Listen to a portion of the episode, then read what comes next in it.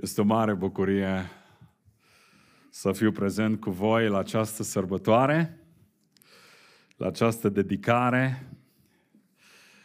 Este un eveniment unic, e ceva special și mulțumim lui Dumnezeu că ne dă și zile speciale, că ați avut și voi destule perioade interesante. Uh, Măi, am crezut că vin la ordinare, nu la încoronare, mă. Da, știam că te cheamă Mateo, dar nu știu că te cheamă și Corvinus. Pare să că în Cluj uh, regii și așa, așa mai departe. Pune și crucea aia lângă el să se zmerească o leacă. Uh, adevărul este că astfel de zile sunt unice în viața unei biserici și în viața noastră a oamenilor, fiindcă ele aduc cu sine responsabilizarea și a unui om și a bisericii față de angajamentele pe care le luăm înaintea lui Dumnezeu. Adică, dragilor, nu putem singuri. De aceea și noi în Vertical Church am venit alături de voi de un an de zile, suntem aici, dar astăzi oarecum oficializăm cununia noastră, ok? Și ne bucurăm pentru mirele vostru, dar ne bucurăm că Dumnezeu e prezent și îl simțim între voi și în voi.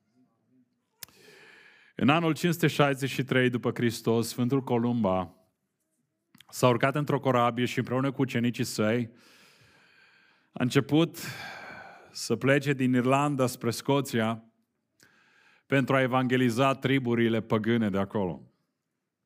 Știau că nu vor fi primiți neapărat cu uh, trâmbițe și cu steaguri ridicate, fiindcă acele triburi erau războinice, erau mai degrabă agresive. Și totuși au plecat.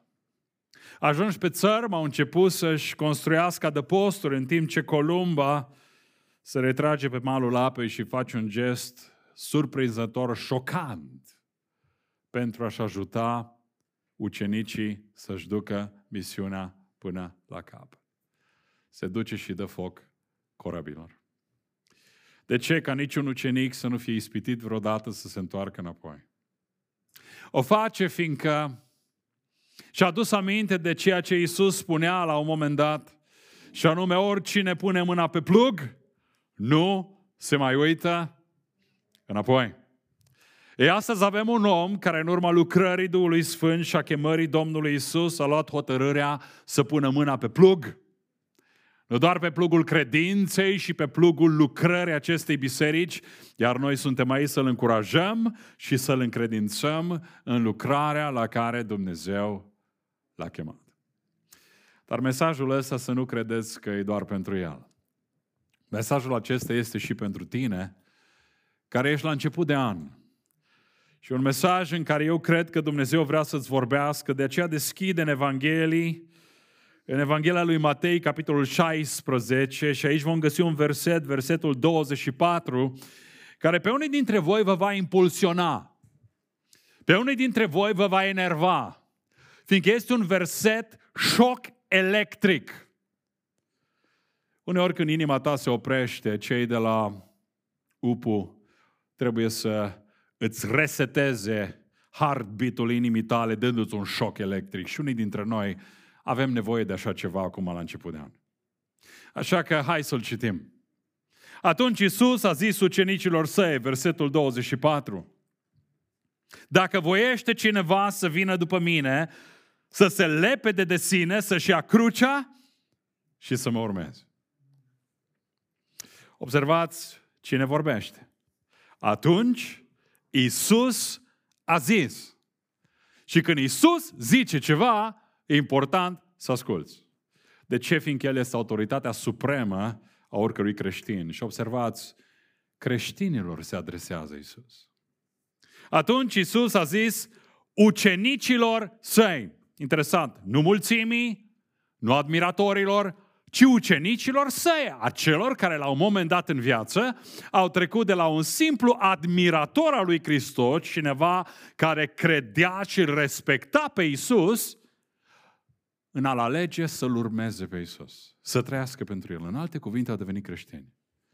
Și bănuiesc că cel puțin voi, cei care faceți parte din familia bisericilor verticale acum, știți care este scopul mișcării familiei noastre? Glorificarea lui Dumnezeu prin formarea de ucenici.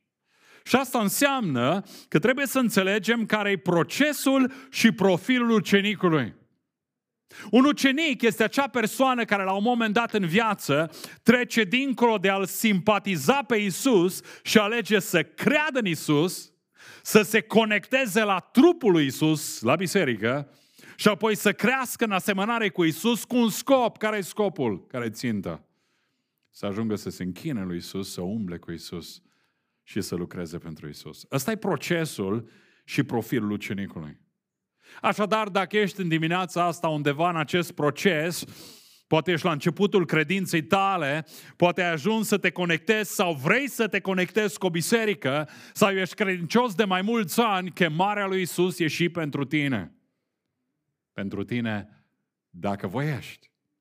Observă, dacă voiește cineva să vină după mine. Nu e o chestiune de putință, este o chestiune de voință. Și asta mă arată cât bun simț are Dumnezeu. Ce respect are Dumnezeu pentru voința noastră. Să ne lase nouă posibilitatea alegerii, a liberului arbitru, care este o dovadă concretă a dragostei sale. N-ai cum să spui că Dumnezeu e dragoste dacă nu dă ființei sale, creației sale, liberul arbitru să aleagă să iubească. Dragostea făcută cu forță se numește viol. N-ai cum să spui că Dumnezeu e drept dacă nu-ți dă ție libertatea de a alege. De aceea Dumnezeu nu forțează pe nimeni și nu determină soarta nimănui împotriva voinței acelui om.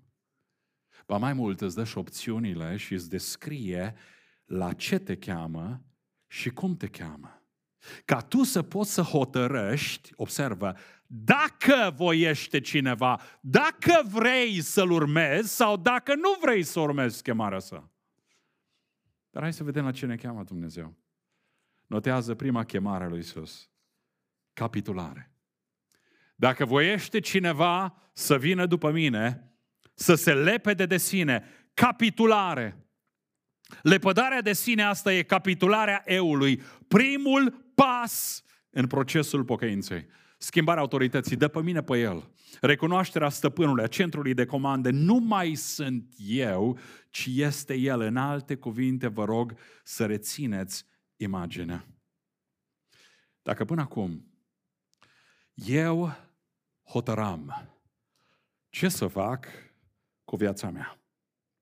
Dacă până acum eu alegeam cum să-mi selectez și să-mi subordonez prioritățile, dacă până acum eu eram stăpânul, fiindcă eu stăteam pe tron, din momentul în care îl aleg pe Isus, ceva se întâmplă.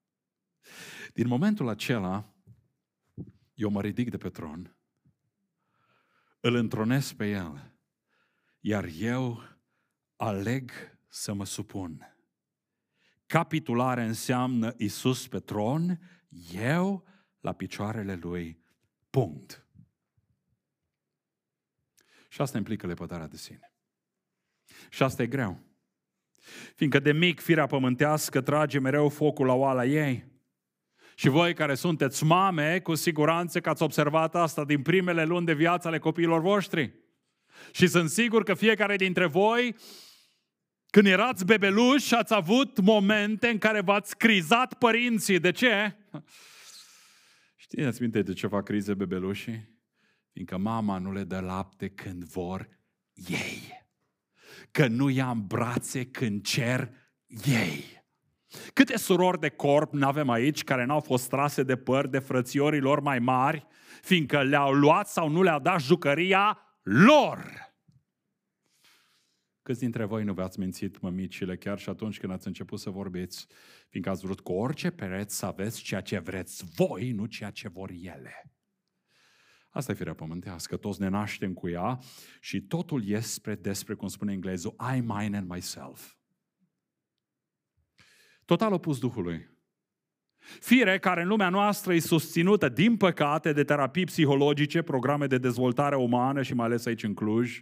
Cu siguranță că ați văzut reclame, seminarii și workshop-uri pe bani cu aceeași temă. Cum să-ți crești stima de sine? Cum să-ți crești valoarea de sine? Cum să-ți regăsești eul, identitatea ta? Exact opusul Scripturii care îmi spune să mă leapă de mine. Să renunț la eul meu, fiindcă identitatea mea nu stă în mine și ce pot deveni eu, ci în Hristos și ce poate face El din mine. Fiindcă preocuparea de sine poate să ducă la idolatrie de sine. E asta nu înseamnă să-ți desconsider potențialul sau lipsa dezvoltării tale personale, fiindcă, atenție, Dumnezeu când te-a creat, El te-a dus la pachet. Te-a înzestrat, te-a binecuvântat într-un mod unic, așteptând să-ți folosești darurile care ți le-a dat, dar atenție, nu pentru emanciparea ta, ci pentru glorificarea Lui. De aceea, dacă ești credincios, tu nu mai trăiești pentru tine, ci pentru El. Și asta se vede și se simte în atitudinea ta. Cum te privești? Cum îți înțelegi viața și identitatea? Dacă tu consideri că identitatea ți-o câștigi singur, mereu vei fi preocupat să cauți, să aduni, să arăți, să fii altora cumva mai bun decât ei, mai mare decât ei, să le arăți cine ești și ce poți tu. Că vorba aia, vrei să le arăți identitatea ta, dacă identitatea ta însă în Hristos. O vei ajunge să ai realizări, fiindcă Dumnezeu ți le va da, dar tu vei ști și vei recunoaște asta și manifestarea ta nu va fi prin emancipare, ci prin lepădare. În alte cuvinte, cu cât ai mai mult, cu cât te va ridica Dumnezeu mai sus, cu atât te vei face tu mai mic, vei trăi mai modest și mai smerit, căutând nu admirația lor, ci admirația Lui, fiindcă despre El e vorba, nu despre tine. Și asta e teoria biblică a dezvoltării personale. Cei smeriți vor fi înălțați. Cei din urmă vor fi cei din tâi. Pierd ca să câștig. Mă leapă de mine ca să mă umplu de el. De aceea te provoc la acest început de an. Resetează-te pe verticală în planurile și dorințele tale. Întreabă-te, te rog, se încadrează obiectivele mele, visele mele pentru anul ăsta în parametrii lui? Care e scopul pentru care lupt să reușesc? Pentru gloria lui sau emanciparea mea? Nu uita, Dumnezeu pe tron, eu la picioarele lui. Sau vorbele lui Pavel. Nu mai trăiesc eu, ci Hristos trăiește în mine. Și asta se vede în trăirea ta, în alegerile tale, în modul tău de a fi. Așa cum bine zice vorba care spune, uite-te pe ecran, arată-mi cum trăiești ca să spun cine ești arată-mi la ce ții ca să-ți zic cui aparții. Arată-mi în cine te încrezi și voi ști pe cine urmezi, fiindcă identitatea ta și a mea o arată fapta ta. De aceea pun întrebarea, care sunt acele zone din viața ta unde știi că trebuie să-ți detronezi eul ca să dai acel domeniu al vieții tale Domnului? Poate nu știi nevoia de atenție, din cauza asta mereu cauți să ai și tu ceea ce alții au, să devii și tu ceea ce alții sunt, fiindcă eul tău cere, se compară, vrea să fie băgat în seamă. De aceea dacă unul din obiectivele tale în acest an e să-ți găsești o mașină mai luxoasă, sau haine sau accesorii mai sofisticate, sau poate modificări estetice, mai gândește-te odată, e emanciparea mea sau e glorificarea lui? La fel și în privința investițiilor. Nimeni nu spune că nu trebuie să-ți faci planuri de afaceri, e important să le ai. Cât timp Hristos e acolo. Și dacă hotărârile tale le iei prin prisma valorilor Lui. Așadar, dacă ai planuri care implică metode care sunt mai puțin kosher, ok? Leapă-te de, de ele, că prea mulți ajung lepădați din cauza propriilor lor alegeri. Și hai să vă mai zic una simplă, dar profundă. Dacă ți-e greu să vii duminică la biserică, Oh, ăștia și-au pus două servicii. Apoi cine se trezește dimineața la 9? Apoi la 11 jumate, când eu la ora 12 și jumătate trebuie să mănânc ca să mențin silueta. Cum să fiu la biserică? Dacă ți-e greu să vii două, trei ore pe săptămână la grup mic, fiindcă n-ai timp sau n-ai chef, vreau să te întreb, tu cui slujești? Lui Dumnezeu, care de ziua Domnului îți spune să fii în casa Domnului? Sau eului tău? Și dacă e să întind mai mult coarda, îți readuc aminte că Isus n-a venit să-și ceară ție duminicile sau două, trei ori pe săptămână, Isus a venit să-și ceară ție viața.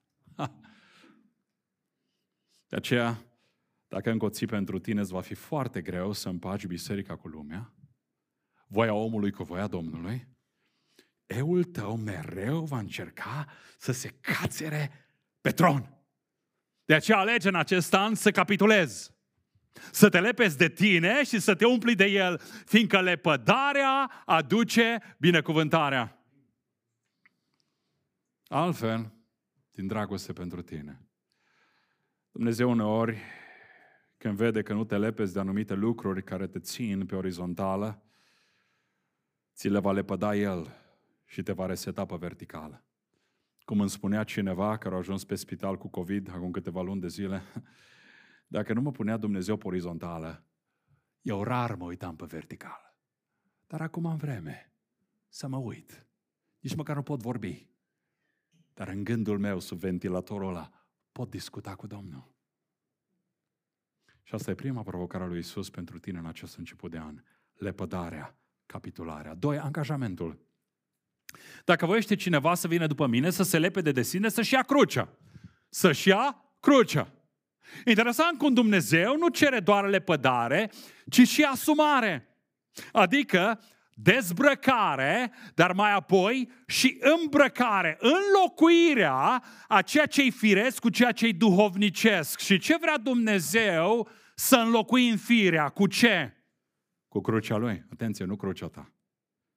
Adică suntem mulți dintre noi care avem impresia că dacă avem un soț bețiv, aia e crucea noastră. Că dacă avem o boală terminală sau ne dor șelile de 30 de ani, asta e crucea noastră.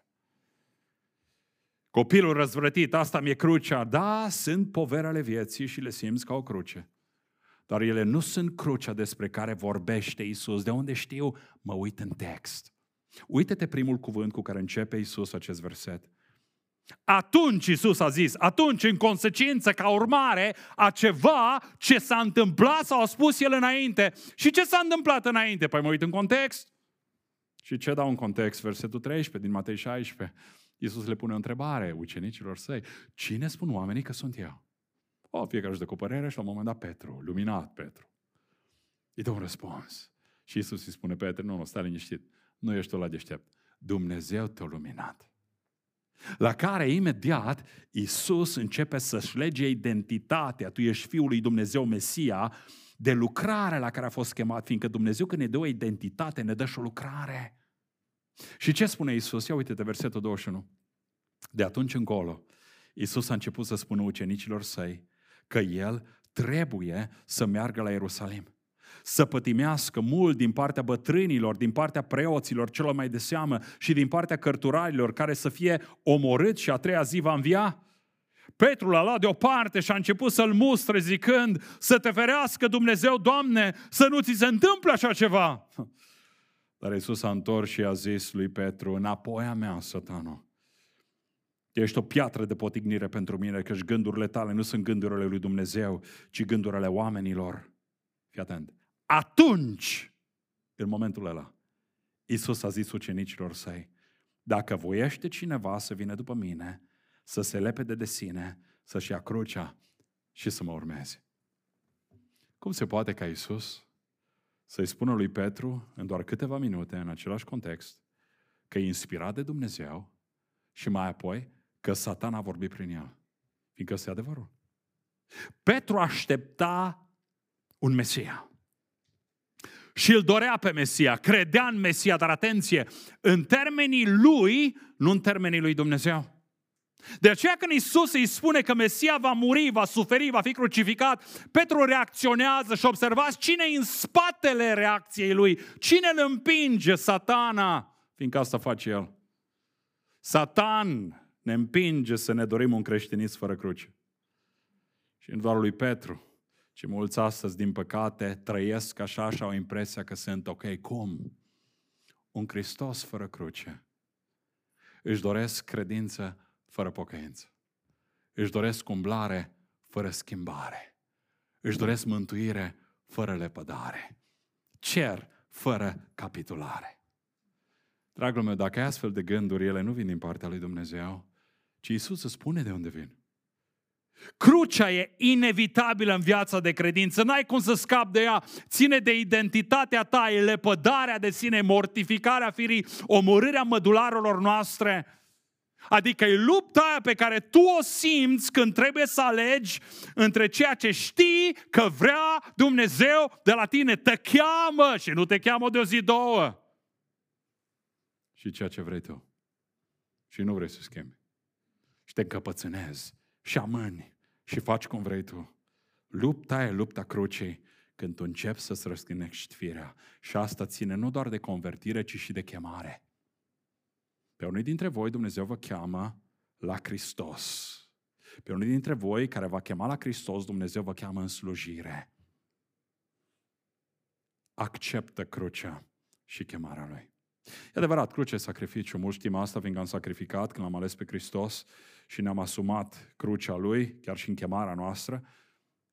Tocmai fiindcă e sacrificiu, mulți renunță la crucea lui Isus de frica crucii, nu vor să iasă din confort, din siguranța lor, nu vor să renunțe la anumite beneficii, unii chiar la locurile de muncă, alții să-și piardă prietenii. De ce? Fiindcă este un sacrificiu, este o durere. Crucea mai apoi și rușine. Isus nu doar că a suferit și a dat viața pe cruce, dar Isus a fost atârnat pe cruce dezbrăcat spre rușinea lumii. Hulit, scuipat, bagiocorit, crucea e rușine. Și ăsta e riscul prin care și credinciosul va trece când va alege să-și ducă crucea. De aceea mulți renunță, se lasă de Hristos, fiindcă îl vor pe Hristos, dar fără cruce. Crucea înseamnă moarte, spunea Bonhoeffer. Când Dumnezeu cheamă un om, El îl cheamă să vină și să moară, fiindcă oricine condamnat la crucificare știe că finalul lui e locul crucificării, adică moartea lui. Și la asta ne cheamă Dumnezeu. Să murim față de noi înșine. Fiindcă cel ce va muri, va trăi cu adevărat. Și acum, dacă m-aș opri în mesajul meu aici, cu, cu siguranță că ați plecat de aici mulți speriați. Fiindcă adevărul este cuvintele lui Iisus sperie. Dar atenție, e ceva în ele de care trebuie să ținem cont. Reține vorba lui Thomas Kempis, unul dintre cei mai cunoscuți și citiți autori creștini medievali. Când tu alegi să porți crucea, ea te va purta pe tine. Când tu alegi să porți crucea, ea te va purta pe tine. Tu n-ai cum. Eu n-am cum să port crucea lui Hristos. Nimeni nu poate, doar Hristos. Dar ceva se întâmplă când tu alegi să-ți răstignești eul, să te lepe, să capitulezi și prin credință să te apuci să iei crucea. Când tu te apleci înspre cruce, Hristos apleacă cu tine. Spunea Apostolul Pavel, am fost răstignit împreună cu Hristos, dar, și ce important e darul ăsta? Nu mai trăiesc eu, ci Hristos trăiește în mine. Adică stai un pic, da, n-ai, n-ai zis, Pavel, că ai fost răstignit, asta înseamnă moarte. Da, moarte pentru lume, dar viață în Hristos. Adică El mă ține, mă susține, când eu aleg să por crucea, mă poartă pe mine, de aceea nu-ți fie teamă, ai credință și apucă crucea. Și aici am un cuvânt de spus lui Nicu, care s-a învoit în urma chemării Domnului și în urma chemării noastre să-și asume această responsabilitate de prezbiter. E clar, Nicule, că responsabilitatea asta aduce cu sine și o povară a lucrării, pentru că încă trăim pe pământ și de aceea Dumnezeu numește turma oi, fiindcă suntem oi. Și cam greu să lucri cu oile. E o povară, dar în același timp e o binecuvântare, e un privilegiu. Omul nu poate să priceapă că atunci când el face pasul credinței, chiar dacă credința înseamnă risc, el face pasul privilegiului său. Nu e o datorie să-L slujești pe Hristos, e un privilegiu. Ascultă-mă. Tocmai de aceea nu-ți fie teamă nu-ți fie teamă, fiindcă nu tu vei purta chemarea asta, ci ea te va purta pe tine. Și ți-o spune unul care a trecut prin foarte multe situații. Unde stăteam cu nevastă mea și ne uitam la tavan, noaptea ne avem somn, dorm, nu dorm, nici tu, nici tu, dar cât e? Două. Huh. Dar de ce nu dorm? Mi-e imposibil să pot să pricep cum o să ieșim din încercarea asta. Și am ieșit. Nu noi. Hristos ne-a scos. Fiindcă în momentul în care tu iei hotărârea să-i porți crucea, El se apleacă și o poartă împreună cu tine. Dar atenție, hotărârea e importantă. Hotărârea ta indică credința ta. Mulți n-au credință să apuce crucea și nu știu ce pierd. Observați, totul începe cu o hotărâre și în textul nostru. Momentul prelorii crucii. Observați, să se lepede de sine, să-și ia crucea. Da? M-am lepădat, dar acum iau, preiau crucea. Există un moment al luării crucii.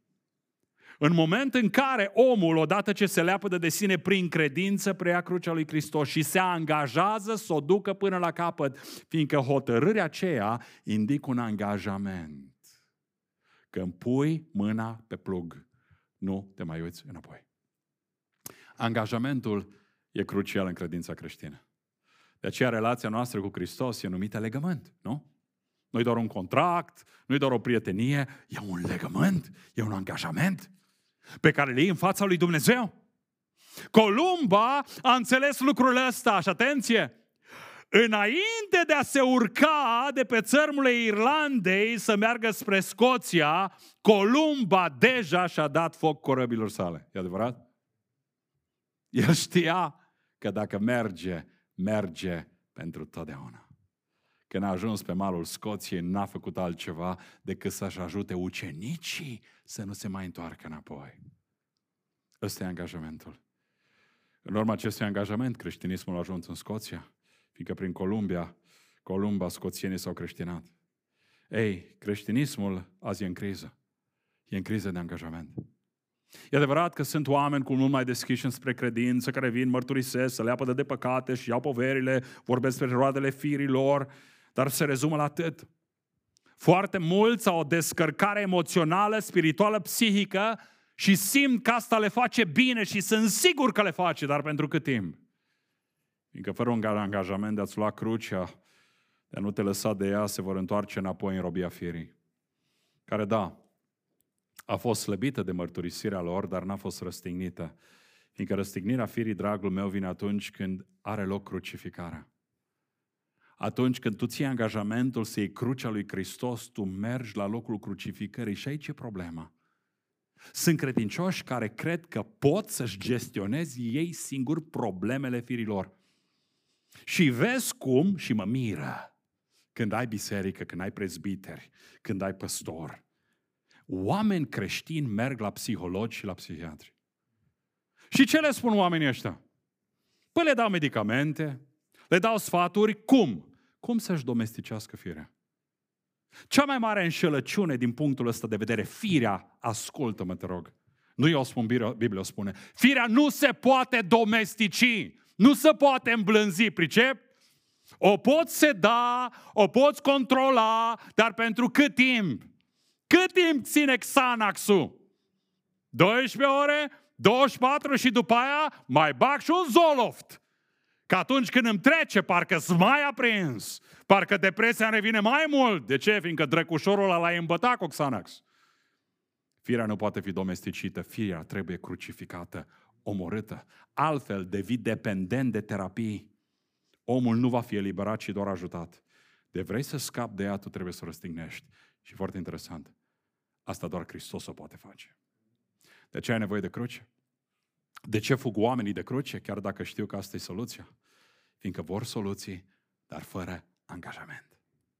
Și o văd mereu în discuțiile pe care le am cu diferiți oameni care ne urmăresc pe net sau pe TV, mereu ne scrie, wow, urmărim programele, suntem încurajați, ne place de voi, la la la, și le punem întrebări, bun, dar, dar la ce biserică te duci, că ne interesează, unde sunt? Apoi noi nu avem biserică. Bun, mă, da, uh, ai făcut pasul botezului? Nu l-am făcut. Mai vin destui, noi avem câte 150-200 de vizitatori pe duminică. Majoritatea necredincioși. Și îți vin și, wow, ne place. Domnule pastor, cum putem și noi să devenim aparținători, fiindcă suntem simpatizanți, știți? Vă zic, da, de ce nu vreți să deveniți membri? Ai, știți că... Pricep diferența? dintre simpatizant și membru, dintre dorința de a aparține și beneficia, dar fără a-ți lua vreun angajament sau responsabilitate? Mai ales în rândul generației actuale. O mulțime de tineri vin, dar se opresc la un moment dat și studiile arată că multe din lucrurile astea se întâmplă cu precădere de când a început Facebook, Instagram-ul, Twitter-ul să apară, platforme de socializare, fiindcă atunci a apărut un nou sindrom în lumea asta, se numește FOMO. fobia generației actuale. Fear of missing out, frica de a rata ceva. Hai să vă dau o definiție. FOMO se referă la anxietatea dată de faptul că poți pierde un eveniment interesant. Că prietenii tăi au o viață mult mai activă și mai palpitantă decât a ta. FOMO descrie frica de a pierde o șansă de a ieși în oraș cu ceilalți, de a rata o experiență neobișnuită pe care alții o trăiesc din plin.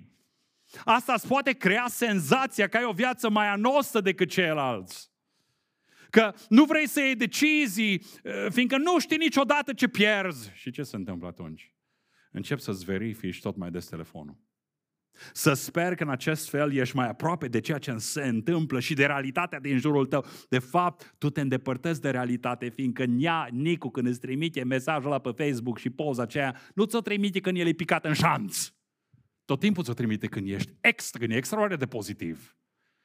Și uite așa, fie că suntem în tramvai, în pauzele de la școală, atunci când așteptăm pe cineva acasă, chiar și în timp ce eu îmi spun predica asta, ne surprindem că unde e? Ia ca ce Hai să intrăm online. Hai să urmărim. Hai să mai dăm un newsfeed. Hai să vedem ce ultime știri. De ce?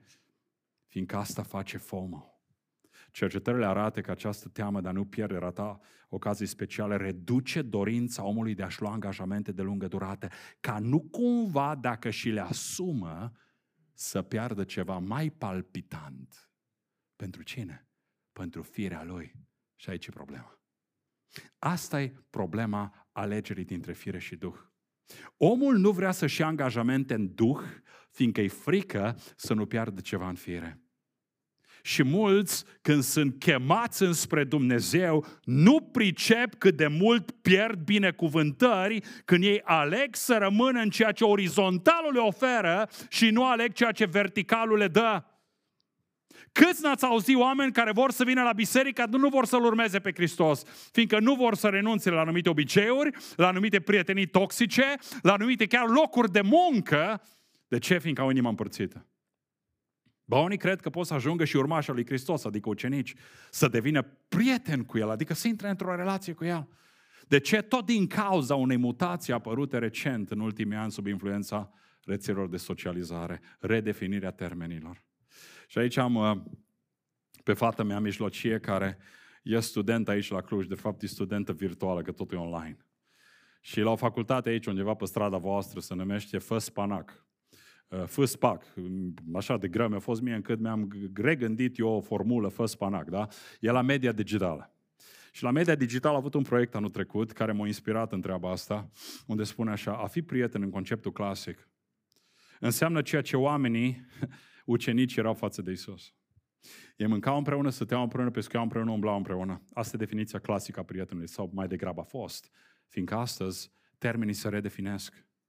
Friend sau prieten e doar cineva care de cele mai multe ori e un necunoscut, pe care îl adaugi pe o listă, fie pe Facebook, fie pe Twitter, fie pe Insta.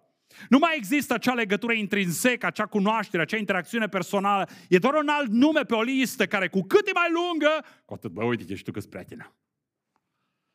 La fel și followers sau urmași. Ucenicii matetes în greacă însemna literalmente urmăritorul urmașului Isus. Un om care, cum e Matei, a lăsat vama și l-a urmat. Un om care, cum a fost Petru, Andrei, fiul lui Zebedei, au lăsat pescuitul și l-a urmat. Și urmarea asta le-a schimbat viața. Azi, printr-un singur click, poți deveni un follower, un urmăritor. Te înregistrezi pe un site unde poți să primești updates, ori de câte ori să postează ceva. Ăsta e conceptul de urmăritor, cât de diferit față de conceptul biblic. Conform noi definiția urmașului, acea persoană e mai degrabă un simpatizant, un fan a unui site sau unei persoane, fără a ști prea multe, fără a, a lua vreun angajament, ci mai degrabă poate să fie distant, impersonal și detașat. În alte cuvinte, atât prietenii cât și urmăritorii de pe platforme de socializare nu ne influențează viața cu nimic. Din contră, poți să fii un follower, un urmaș pe zeci de site-uri, fără ca niciunul să nu-ți ceară vreun angajament să te coste ceva. De aceea azi Iisus are atât de mulți fani și prieteni și followers, dar atât de puțini ucenici. Din cauza lipsei angajamentului. Omul nu mai știe ce este un angajament și nu mai simte nevoia de a-și lua un angajament. Și asta o vezi nu doar între cei din lume, ci o vezi și între credincioși, chiar și în lucrurile mici. Nu mai contează că am întâlnire de grup și că mi-am asumat față de grup, de conștiința comună a grupului că voi fi prezent. Domnule, dacă apare altceva, păi eu nu vin la grup. Păi tu trebuie să pricep că pentru mine sunt lucruri mai importante în viață.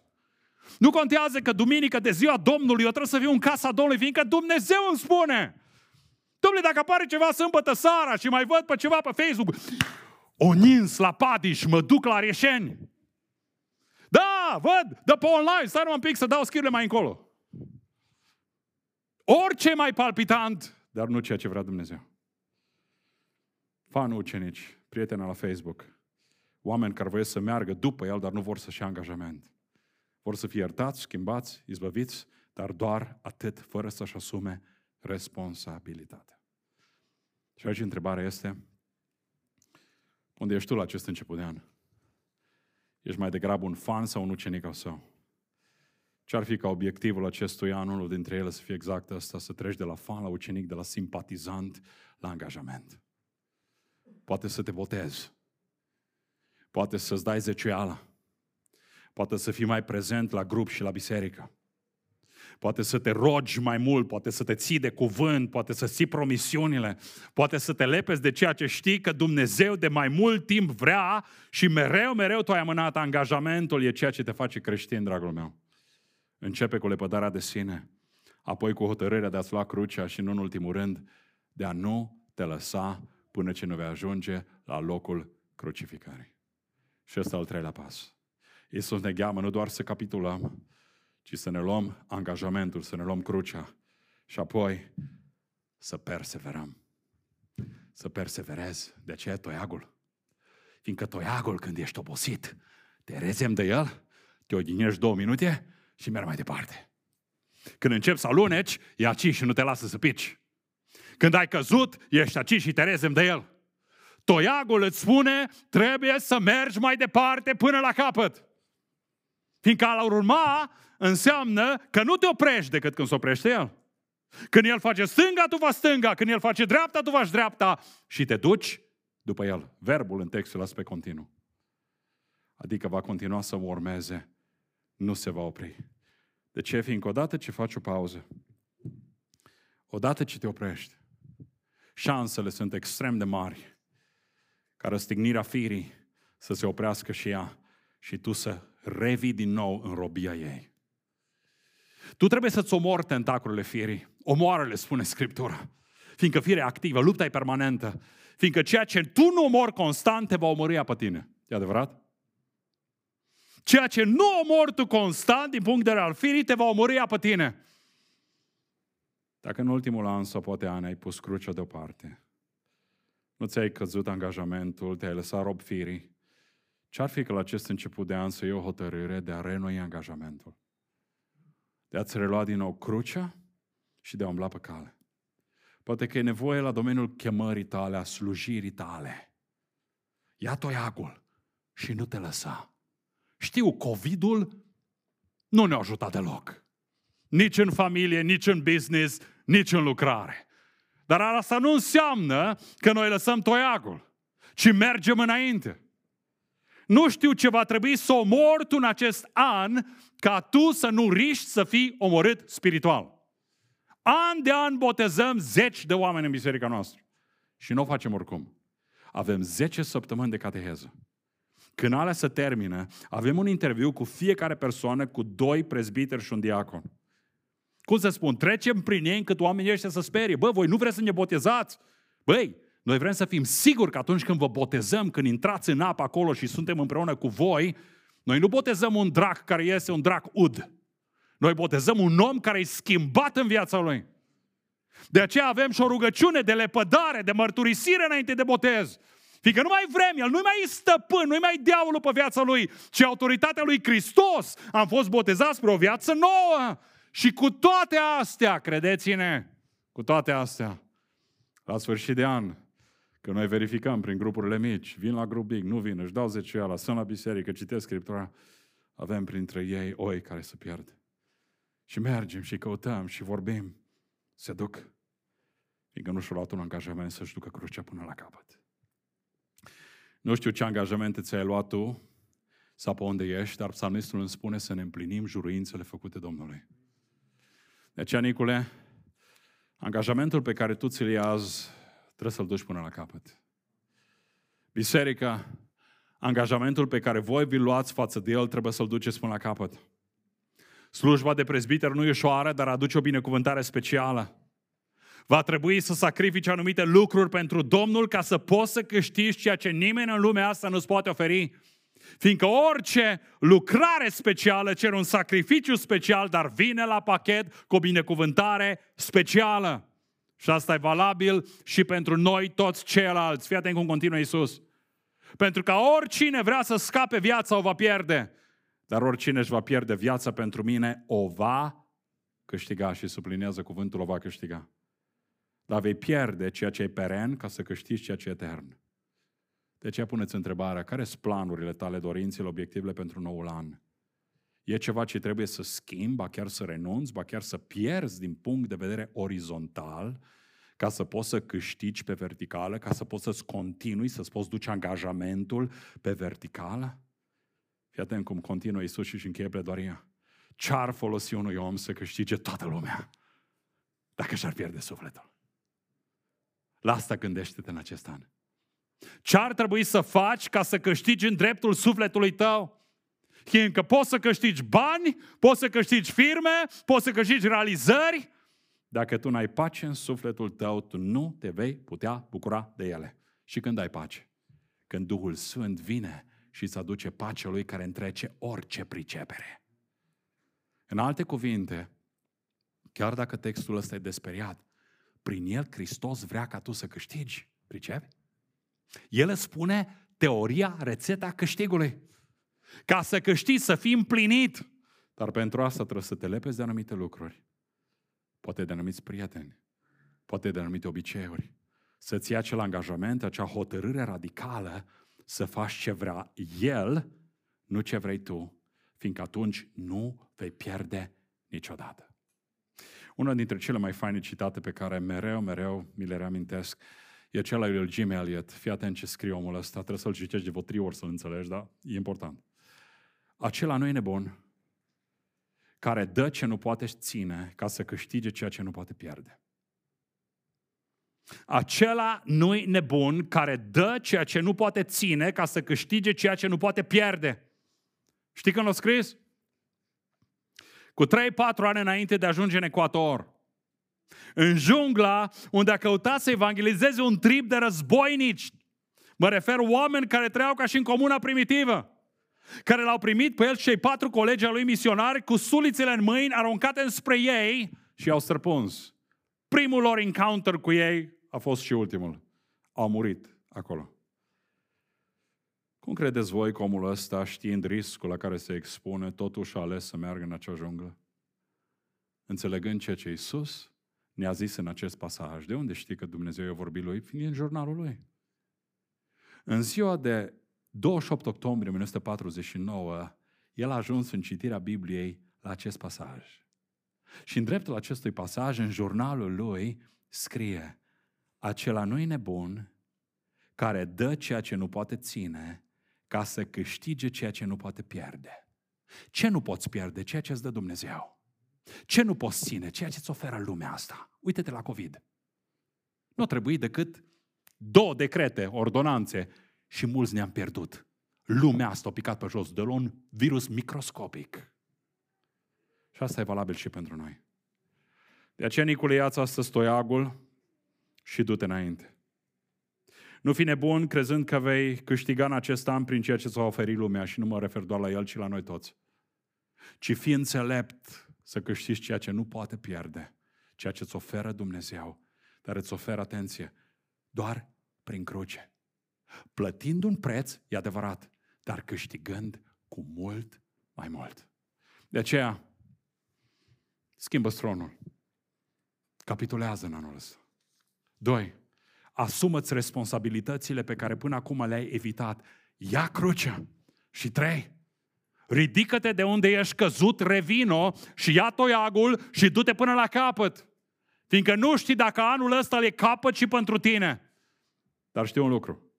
Că atunci, când ales să porți crucea lui Isus, ea te va porta pe tine. De aceea aduți aminte în visele sau coșmarurile pe care o să le ai în următoarele săptămâni. Când vei visa cu un tron, când vei visa cu o cruce sau un toiag, aduți aminte că poate Dumnezeu să atrage atenția să mergi pe verticală, fiindcă destul ai pierdut vremea pe orizontală. El să ne ajute la aceasta. Amin. Hai să ne rugăm. Doamne, mulțumim că ai ales să ne vorbești și prin texte de genul acesta, care nu simple. Dar, Doamne, de dragul nostru ai făcut-o, vorbindu-ne direct și simplu, ca să putem pricepe ce înseamnă câștigul adevărat.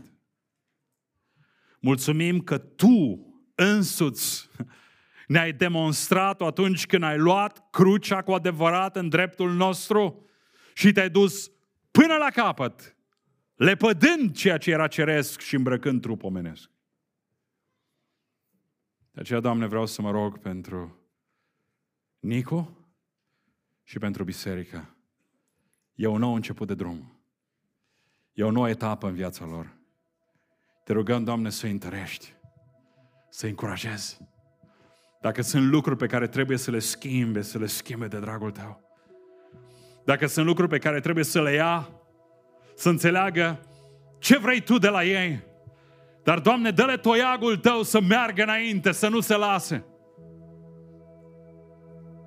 Și dacă sunt oameni aici, Doamne, care poate au avut nevoie de acest mesaj la acest început de an, vreau să le vorbești chiar acum. Ce angajament îți iei tu acum la început de an? Te-ai gândit doar la tine și la viața ta pe orizontală sau ți-ai luat și un angajament pe verticală? Tu știi ce trebuie să iei, fiindcă Duhul Sfânt ți-a vorbit de atâtea luni de zile. Ai curajul și ridică crucea. Poate e vorba de o hotărâre de a nu mai păcătui. Poate e vorba de o hotărâre de a ieși din acea relație toxică în care te găsești. Poate e vorba de o hotărâre de a renunța la anumite lucruri sau metode gri. Cereți iertare, renunță, capitulează. Dar ia și angajamentul față de Dumnezeu. Poate ți-a vorbit de atâtea ori, dar încă nu te-ai botezat. Da, e o hotărâre, dar ia-o de dragul Lui. Poate vrei să-ți refaci angajamentul vis-a-vis de prezența la biserică sau la grup, sau prezența ta în familie, fiindcă Dumnezeu te vrea tată pentru pruncul tău și mamă pentru fica ta. Unii dintre voi abia așteptați să se termine COVID-ul, să intrați în ce? În haosul în care ați trăit până acum? De ce trebuie Dumnezeu să ne forțeze să stăm în case cu nevestele și pruncii noștri? Să ne uităm la televizor sau pe Facebook? Nu. Să ne întărim relațiile noastre cu ei. Poate nevoie să-ți iei un angajament să nu mai fi fan, ci ucenic. Sau să-ți asumi chemarea la slujire pe care El ți-a dat-o și te cheamă de atâta timp. Poate ai răspuns odată și ai luat o asemenea hotărâre, dar ai căzut, te-ai lăsat. Nu a dat peste tine numai COVID-ul, ci au dat tot felul de necazuri și probleme șocante în viață. E vremea să reîncepi. E vremea să te ridici. E vremea să-ți iei toiagul, să te sprijini și să mergi la, până la capăt. Nu în puterea ta, evident, ci în puterea lui Dumnezeu. Nu cum vrei tu, ci cum vrei eu. Anul ăsta poate fi anul resetării tale. De aceea mă opresc aici. Dar dacă Dumnezeu ți-a vorbit, ce-ar fi acum să-i vorbești și tu lui? Și cum o faci? Foarte simplu. Vom cânta o cântare o cântare care de fapt e o rugăciune. Și acolo unde ești, dacă simți că Dumnezeu ți-a vorbit și e ceva acolo ce s-a stârnit în tine, pune-te lângă scaunul tău pe genunchi și vorbește cu El. Când Hristos a luat crucea, nu și-a luat-o singur ascuns, într-un mod obscur, ci în văzul lumii. Că ați luat crucea înseamnă ați asuma responsabilitatea publică că ești al lui Hristos și mergi înainte cu El.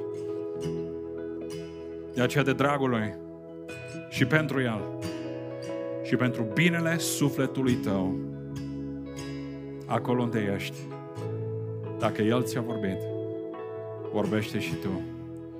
Și în timp ce vom cânta această cântare, pune-te pe genunchi și spune ce ai de spus. Capitulează.